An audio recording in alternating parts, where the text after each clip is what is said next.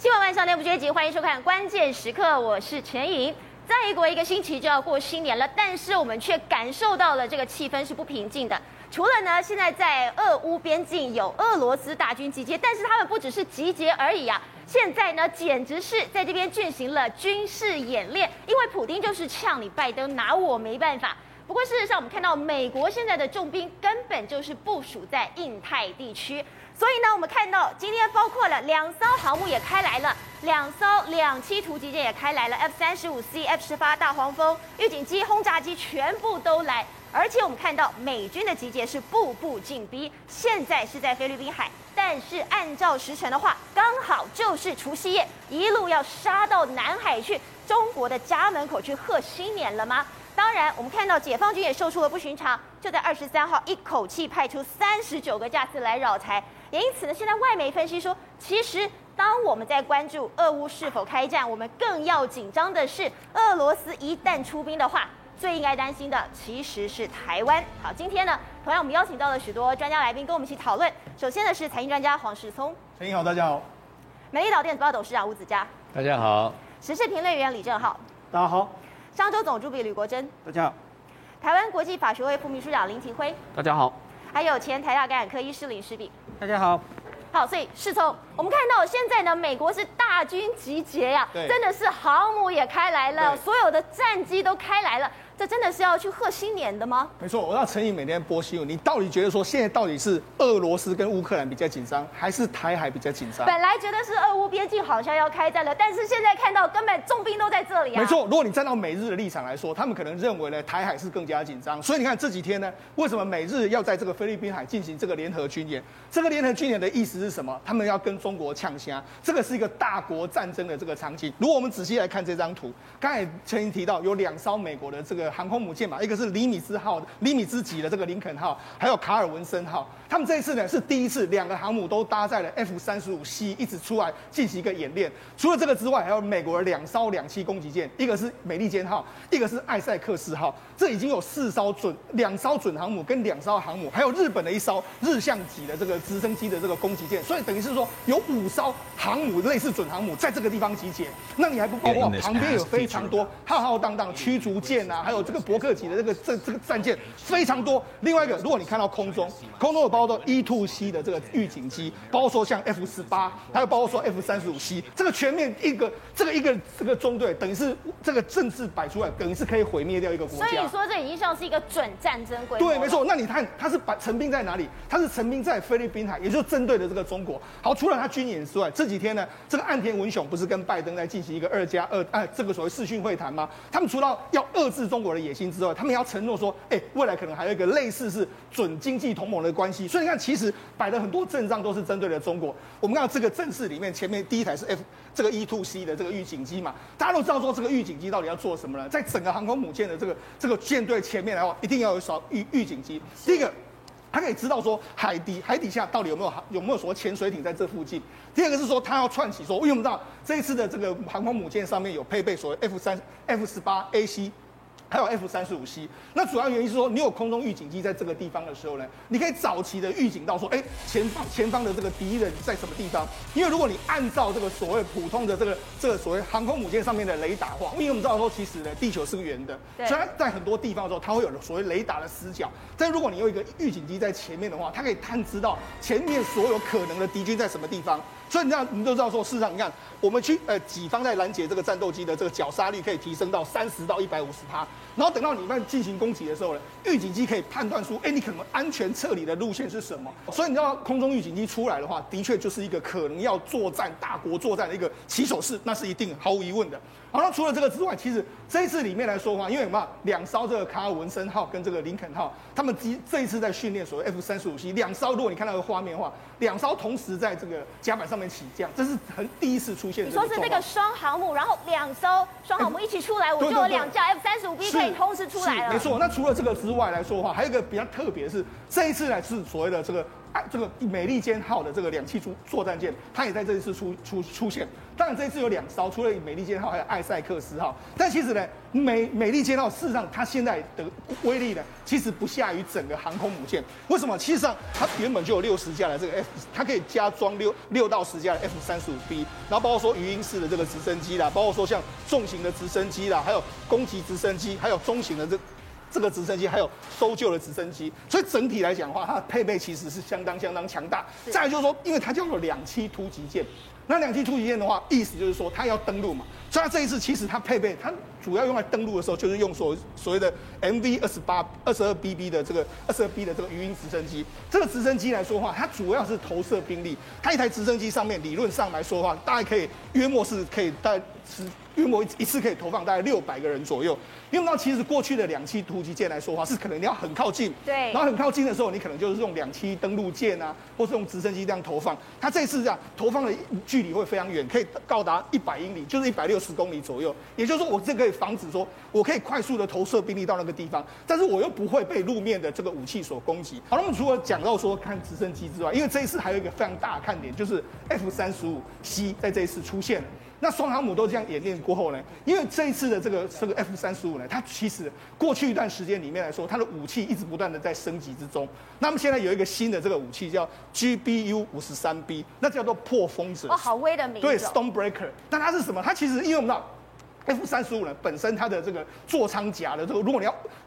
比较小，那如果你要外挂的时候，它可能有时候会丧失它的这个本身的这个隐形的功能，所以它加加在这个破风者是有什么意思呢？第一个，它的弹体的面积比较小，弹体面积比较小的话，它可以加挂非常多的这个这个所谓这个。这个所谓的破风者的飞弹，它这次可以外外挂什么？可以外挂十六枚，总数可以挂到二十四枚，所以它等于是挂挂带量会越来越增加。所以是说，我们的这个飞弹可以挂越来越多，而且飞弹越来越强。对，因为它小型化。那第一个再来就是说，它导引非常精准，它可以用所谓的三模，就是用 GPS、红外线，还有做雷达。指引，所以它等于是说可以因应各种地形的变化，然后做一个最精准的攻击。再就效率高，为什么？因为这个飞弹飞出去之后呢，它自己本身，我们飞机可以控制它，说它要去哪里，同时间它也会从它知道的讯息发射回来给我们的所有的作战系统。所以它等于是说，我要打到什么地方的时候，我可以在飞出去之后，如果看到更好的目标，我可以转向去攻击别人目标。所以就是说它的协同作战能力也变强。对，所以它体积小。这个导引准还有效率高，所以这个对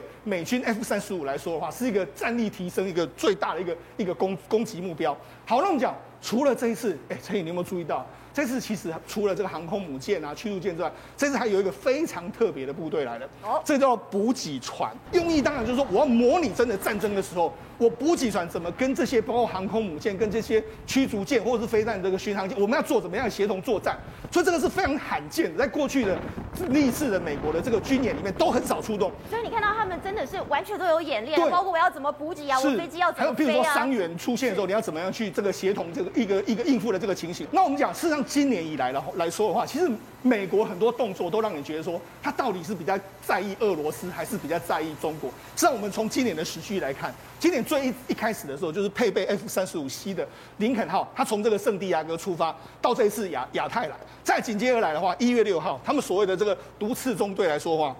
到帛琉去进行一个加油的动作，远程飞行到帛琉进行一个加油，那是什么意思？我可能要远行的这样打击的这个攻打击的这个能力。再紧接着来的话，你看 F 三这个所谓内华达州内华达号的这个有灭这个所谓最后的这个核弹武器攻击的，它出现在关岛。再来说佐世保这个美利坚号，它往南去进行一个这个相关的演练。那你更不用讲，十六号的时候有所谓。这个卡尔文森号跟艾塞克斯号在南海进行这个演练啊，紧接而来的话，十九号卡尔文森号这些他们在这个苏洛海这个地方进行一个相关的这个现身。另外还有一个就是十九号进行的这个美军的这个铁拳演练。那我们讲事实上，你看这些动作都是在针对的中国。为什么？为什么我们说铁拳演练是针对的这个中国呢？第一是这个，它这个铁拳演练是美国美国一个新一代的所谓两栖作战的这个载具叫 ACD。他这一次呢，就是说我们要登陆的时候，我们要靠这个载具，然后在这个抢滩的这个动作。那他这一次是第一次呢，在美国跟这个美，包括说美国的海军陆战队跟日本的这个水陆机动团，他们进行的这个军演，他们模拟就是说在新一代的这个所谓的这个这个两出两栖的这个作战车，我们怎么去演练一个一个过程。所以呢，我们从一开始讲到现在为止来说话，各式各样所有的操演都是针对中国而来嘛，所以我们就讲。这一次的朝野目的在为什么？这几天的时候，美国前国安顾问欧布莱恩不是就说吗？中国很有可能在观察乌克兰跟俄罗斯的状况之后，看要怎么来攻击。那具体呢？美国都想定说，会不会是冬奥之后就进行？所以这一次的美日军演为什么一路维持下去？他就要确保说，中国你绝对不会有更进一步的军事挑衅。好，所以正好我们看到，其实这次美国的军演根本就是针对中国而来啊！难道说在新年之前就要到这个南海，到中国家门口去贺新年了吗？而且我们看到，这不只是一个准战争模式，这次还有所谓的 JSF 打击战术也来了。没有错，我们现在五大航母向习近平拜年了，因为五大航母，我们看到这画面真的是非常非常的惊讶，因为这个画面其实你看到正中间这个比较小的是日本的这个所谓的呃直升机航母在正中间，那日向号，那左右两边就是美利坚号跟呃卡尔文森号跟林肯号的航空母舰。在后面的左右两边压着是美利坚号跟艾塞克斯号的两栖航母、两栖攻击舰哦，所以这个画面其实任何一个人看到这个画面都会认为它可以打赢所有中小型的战争哦。意思是包含中国的军事媒体都说了，这个阵势摆出来，除非进入到美国跟中国的大国战争，就是无限战争，是，否则任何一个可控的局部冲突，没有任任何一个国家可以打赢这样的阵容。那这样的阵容其实让很多人看到，第一个觉得不寒而栗，当然是摆出来就是单纯的秀肌肉，这个是摆拍，打仗的时候不会长这样，是打仗的时候会各自会有各自。我就是先摆出来给中国看嘛。对对对对对，这是摆拍。那因为它除了这水面上还有上面的飞机嘛，上面飞机你可以看到飞在最中间的是 E A 的空中预警机嘛，两边是 F 三十五，有可能是 C，有可能是 B，下面有大黄蜂。反正 anyway 这是摆拍，可是问题是哦，它其实是有做非常非常重要的预演。就是我们刚刚讲的叫做联合攻击战斗机的计划，这东西呢，其实联合攻击战斗机计划其实是美国跟北约一起开发的计划。大家听清楚啊，这是美国跟北约开发计划，他们一直有个想定哦。二战的时候，当然有他们自己的国家的互相的同盟，可二战呢，其实有点类似你打你的，我打我的。那你看，现在雷达讯号那么多，然后攻击讯号那么多，预警机那么多，如果可以整合所有的讯号变成一体化的攻击的话，那这这该有多好？所以，当美国开始做这个动作的时候，开始叫了美国、英国、荷兰，包含挪威跟丹麦这些国家一起出钱来做这个计划。然后，他们现在在北约去做所谓这个战斗计划的军演的时候，其实也是对付俄罗斯。这像是一个军事北约的概念吗？对，这就问题是说，把这个北约的所谓的战斗的计划全部拉来西太平洋跟日本做合作。那这东西对于美国来说压力就极大极大。我们一个个来盘点嘛。比如说，它正正中间是日向号，是美呃日本的直升机航母，对不对？可我们现在知道，日本不是现在都要把直升机航母开始全部改装成可以起降 F 三十五的所谓的呃，那叫做类似两栖攻击舰的闪电航母。然后呢，美国的卡尔文森号跟林肯号当然就是标准化的航母，上面有 F 三十五 C，也有大黄蜂，也有咆哮者，这都是标准化的。是。然后旁边两边美利坚跟艾塞克斯号，美军称它为叫做闪电航母。那这五大航母齐聚南海之后，中国想说，哇，那东海没事干了吗？我可以趁机攻击日本。抱歉在横须贺港雷根号在 standby 号，所以整个雷根号在那边 standby 号，所以其实是有六个航母现在在整个西太平洋不断的在活动当中。对于美国来说，它绝对不是单纯的秀肌肉，而是一个实战演练。因为现在美国的航空母舰正在就看我们看过去都是大黄蜂在上面，可是美国航空母舰现在正在大幅换装成 F 三十五 C。他希望说可以变成一个真的可以联合攻击的。好，这是美国动作。但回过头来看中国的动作在干嘛？我们昨天晚上不是十点有非常多的共军在我们西南。中国是一口气派出了三十九个架次耶，但问题是它这么多飞机飞来了，可是这个架次这个阵仗能够比吗？应该是这样讲，中国这三十九架次，我们要先搞清楚它飞过来是对付台湾，还对付这个所谓的五大航母的部分。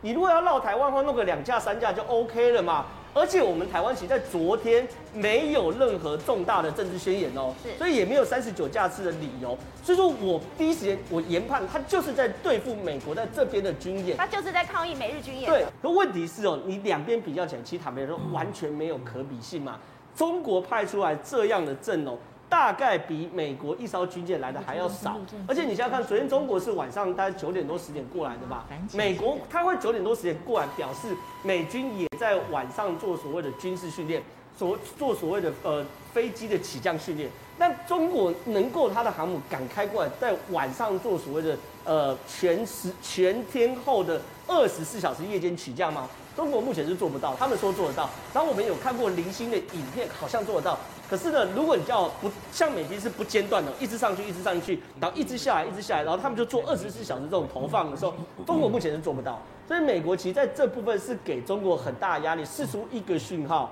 乌东乱归乱，不代表你中国可以趁乱做些什么事。所以这些事情呢，我觉得美国给中国非常非常大的压力。好，所以吴董，当然现在啊，习近平也在看啊，对岸也在看，但是你看到美日的大军压境，解放军虽然派出了三十九架的战机，但是如果从阵容上面来看，顶多是来呛虾的。但目前中国当然时间点也非常敏感啦，因为呢冬奥举行在即啦。但现在中国能够拿出任何的对策来吗？我的三十九架次，它可以解释成例行的训练飞行了啊。而且对这整个南海的这个五大航母的演习来讲的话，根本没有任何的作用，它连观察的效果都没有。没有任何观察效果。它一点效果都没有。它当然它在我们的这个我们的西南空域的 ADIZ 上空啊，它还是做足一定程度的监控。那为什么要做这个事情？我说百思不得其解，其中只有一个目的，很这个很牵强的目的就是，现在乌克兰嘛，乌克兰现在最敏感、最紧张。现在俄罗斯在这个跟白俄罗斯在边界做大型的军事演习，在乌东边界做了十几万的成兵十几万做大型演习，随时要做有进攻的军事的军事入侵的准备。那我就不懂得就是说老美在搞什么东西呢？对不对？你就是在你在你把你的大型最重要的武力放在南海，然后对中国产生一个威慑力很大的威，这是非常大的威慑力。然后呃，普丁看到了会不会有感应？当然会有。这是蝴蝶效应，这不是蝴蝶效应，就是说你在南海来威胁中国，然后如果现在这个时间他去打乌克兰的话，那美国不是很没面子吗？换言之讲，他反过来看这个，我们反过来推论就是说，他就不敢动了嘛。他也知道这个时候，普丁这两天在演习当中，他应该不敢动手了，应该不敢动手。那今天也传出来一个消息，听说美军准备进入乌克兰。换，这就是一个他的一个军事上的一个态度，就我非常，我现在非常强势，在南海秀出非常大的这个能量给你看到，然后我能够做这种全面性的作战的可能性。但这个这以这种布阵跟军力来讲的话，俄罗斯是比不上的。因为现在大家都在看这个所谓的蝴蝶效应，大家呢不只是看普丁要怎么做，习近平要怎么做，大家其实更是在看拜登怎么做。好，但是果真其实呢，在我们美日军演的同时，其实呢，美国总统拜登和日本首相岸田文雄他们也进行了一场视讯对话。那大家都知道说，哎，这个视讯对话说我们要来共同对抗中国，但是实际上。这个地方还有一个所谓经济版的 two plus two 二加二也应运而生了。对，因为今天对于台股来讲，真的是有一个好消息震撼了整个台股。上礼拜其实台股非常的悲哀，跌了悲伤，跌了三百多点。那今天其实一度跌了两百多点。后来一个好消息传出来是台积电接到 Sony 的 CIS 影像晶片的大单，然后可能今年 CIS 这一块的业务会成长五成。那对于整个台股来讲，台积电突然间回神之后，整个台股就从跌了两百多点涨到变八十九点，等于把台股又拉回，快要回到一万八的一个关键关卡。那第一个就是对台股为什么这个想象，主要还是日本的 Sony 以前其实它 CS 这个影像晶片的订单其实它是自制的，但是它突然说扩大要给台积电代工的时候，就振奋了整个台积电的业绩。第二个是，哎。为什么会这个订单会给台积电？大家看的时候，其实更有趣的点是，美国的 iPhone 在今年的十四 Pro 这个高阶版的时候，决定要更新所谓的它的相机系统。那它上次的相机系统其实是七年前的 iPhone 六了，那时候用的是一千两百万画素的。现在今年的新版要提高到四千八百万的画素，这么高，所以美国的苹果决定要更新，把这个一更新之后。Sony 他自己没有办法完成全部的订单，所以决定要委托给台湾的台积电来代工。所以对台积电来讲，哇，突然间有这个大单进来的时候，对台积电是非常振奋的一件事情。那再往下层看的时候，就会看到，因为美国的 iPhone 苹果跟日本的 Sony 这样合作之后，台湾其实到处都变成在扩厂了。我们再来看一个地方，是桃园的龙潭。要去看龙潭。桃园的龙潭的台积电的一个小金鸡叫做彩玉，它做的就是影像晶片的后段的封装的这一块。彩玉不是我们的丰贵股后吗？对，新贵的股后，它现在股价有五百多块。那它最赚钱的原因是因为它在后段的这个 CIS 封装做了，也就影像晶片的封装。那扩一百多亿来扩厂的时候，其实我们就看到了，原来日本的 Sony 其实早就准备要开始大幅下单给台湾的台积电，因为其实在未来 iPhone 的高阶的晶片这一块用的非常的多。再来是可能还会有一个很大的需求是来自于以后的元宇宙跟车用，因为未来驾驶无人车这个会用到很多晶片，所以，哎，龙眼龙潭也要扩产，接下来。Sony 这个订单，苹果这个订单其实还会用在高雄厂，所以高雄未来新的厂也会用到所谓的苹果跟 Sony 的订单。还有一个地方，其实也看到了美日台供应链越来越紧密的一个证据，就是台积电其实在去去年的十一月决定要去日本设厂。合作的对象就是日本的 Sony，就是双方准备投资八千多亿，其中四千多亿是日本政府出的。所以就是说，其实当我们看到美日的这个经济版的二加二，其实台湾是受惠的，因为当所有的这个世界各国要联合起来，我们要来盖基础建设，要来对抗中国的一带一路的时候，其实台湾也是有关系的耶。对，所以我们看到这边航母飞机这么多，股市很热，大家还是充满了希望，因为突然间订单增加很多，龙潭在扩产，高雄还在扩产，而且还要。台日一起携手去日本的熊本扩厂，然后一起供货给美国，这还蛮有趣的一个现象。好，所以我们看到，其实呢，当大家都还在关注说，如果说俄乌边境真的是出兵的话，那台湾应该担心。但正好，我们来看看最近，其实俄乌边境的确蛮紧张的。普丁呢，又把他的大军全部都压过来了。哎，不止压过来，而且还开枪了嘛。我们现在看到画面，他们其实是在做所谓大型的军演哦。而这个军演，你看是在陆地上的军事演习。你看，如果啦，你是乌克兰总统，你看到这东西，你压力会有多大？就是说他已经不止把军队压到你压到你家门口，而且还在你家门口做大规模的军演，每天炮声隆隆，而且是实兵实弹军演的时候。对于这个所谓的乌克兰，压力真的非常非常大嘛。而且呢，他们除了在做陆上的军演之后，你知道吗？同一时间，中国、俄罗斯还有伊朗也在北印度洋去做所谓的军演呢。这个东西其实它等于是陆海空一起去做包抄。你看，它在北北印度洋，你看是它是有实弹发射的哦。而且呢，这个军演呢很奇怪，它军演范围是一点七万平方公里，它军演的话范围是非常非常大，这边都变所谓禁航区哦。而且一点七万平方公里，你看到他说他的项目有是拯救燃烧的船只，拯救被劫的船只，看起来好像都只是抓海盗等级，对不对？可是你看它第一个出现的特种部队根本完全不像是抓海盗，第二个它有夜间对空射击的演习科目，所以显然哦，它也是以这个抓海盗、防海盗为由，但是呢，实物上是做一个战争型的所谓的军演哦。而且普丁他这样子哦，他还觉得不够，在路上不够，在海上不够，他直接说在一二月，因为一月快过完了嘛，所以看起来就是台湾的农呃中国人的农历年间，他会在大西洋、北冰洋、太平洋。地中海这四个地方同时做军演哦，他会投入超过一百四十艘的军舰跟六十多架战机跟一万名以上部队来来去做军演，所以这部地方啊真的是炮声隆隆，而且随时可能擦枪走火嘛。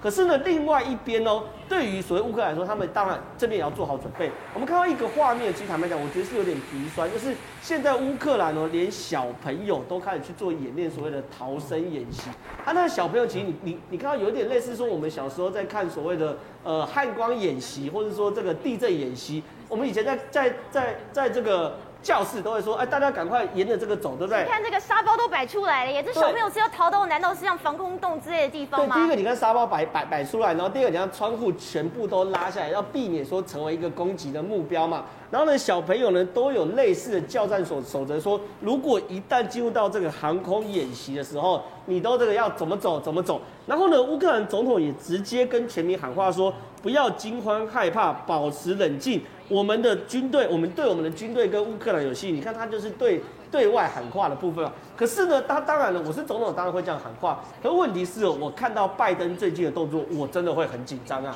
第一件事情呢，现在传出来，国务院要求乌克兰的外交官跟眷属，你可以回家了。那你如果很安全的话，你要就像乌克兰总统一样，是要相信我的军队啊。那你干嘛叫国务院的人撤离呢？而且他还说，哎，叫美国公民也可以走了。那不止美国公民走，然后乌克兰的这个所谓在在乌克兰的国务院就外交体系的使馆也走。他还说，你如果约聘雇的人员也可以走了。约聘雇像 AIT 在台湾有聘很多台湾人当约聘雇。他讲讲就是把整个乌克兰美国在乌克兰大使馆全部清空。然后呢，他还在美国内部调整乌克兰的旅游警示到最高，叫做切勿前往啊。所以，变成是说对美国来说，他完全觉得说乌克兰这边就会打仗嘛。然后同时间，拜登呢现在说要派三千名到五千名的美军啊进驻，不是乌克兰哦，是乌克兰周边的邻国，什么罗马尼亚、拉脱维亚、立陶宛、爱沙尼亚等等，他并没有直接进到乌克兰哦。所以显然，如果俄罗斯要对乌克兰进攻的话，乌克兰是要第一时间承担这个所谓俄罗斯进攻的攻击，你承担得住，后面美国才会去思考要不要派兵哦。所以这一切大家都会问，那到底如果要今天俄罗斯要去打所谓乌克兰，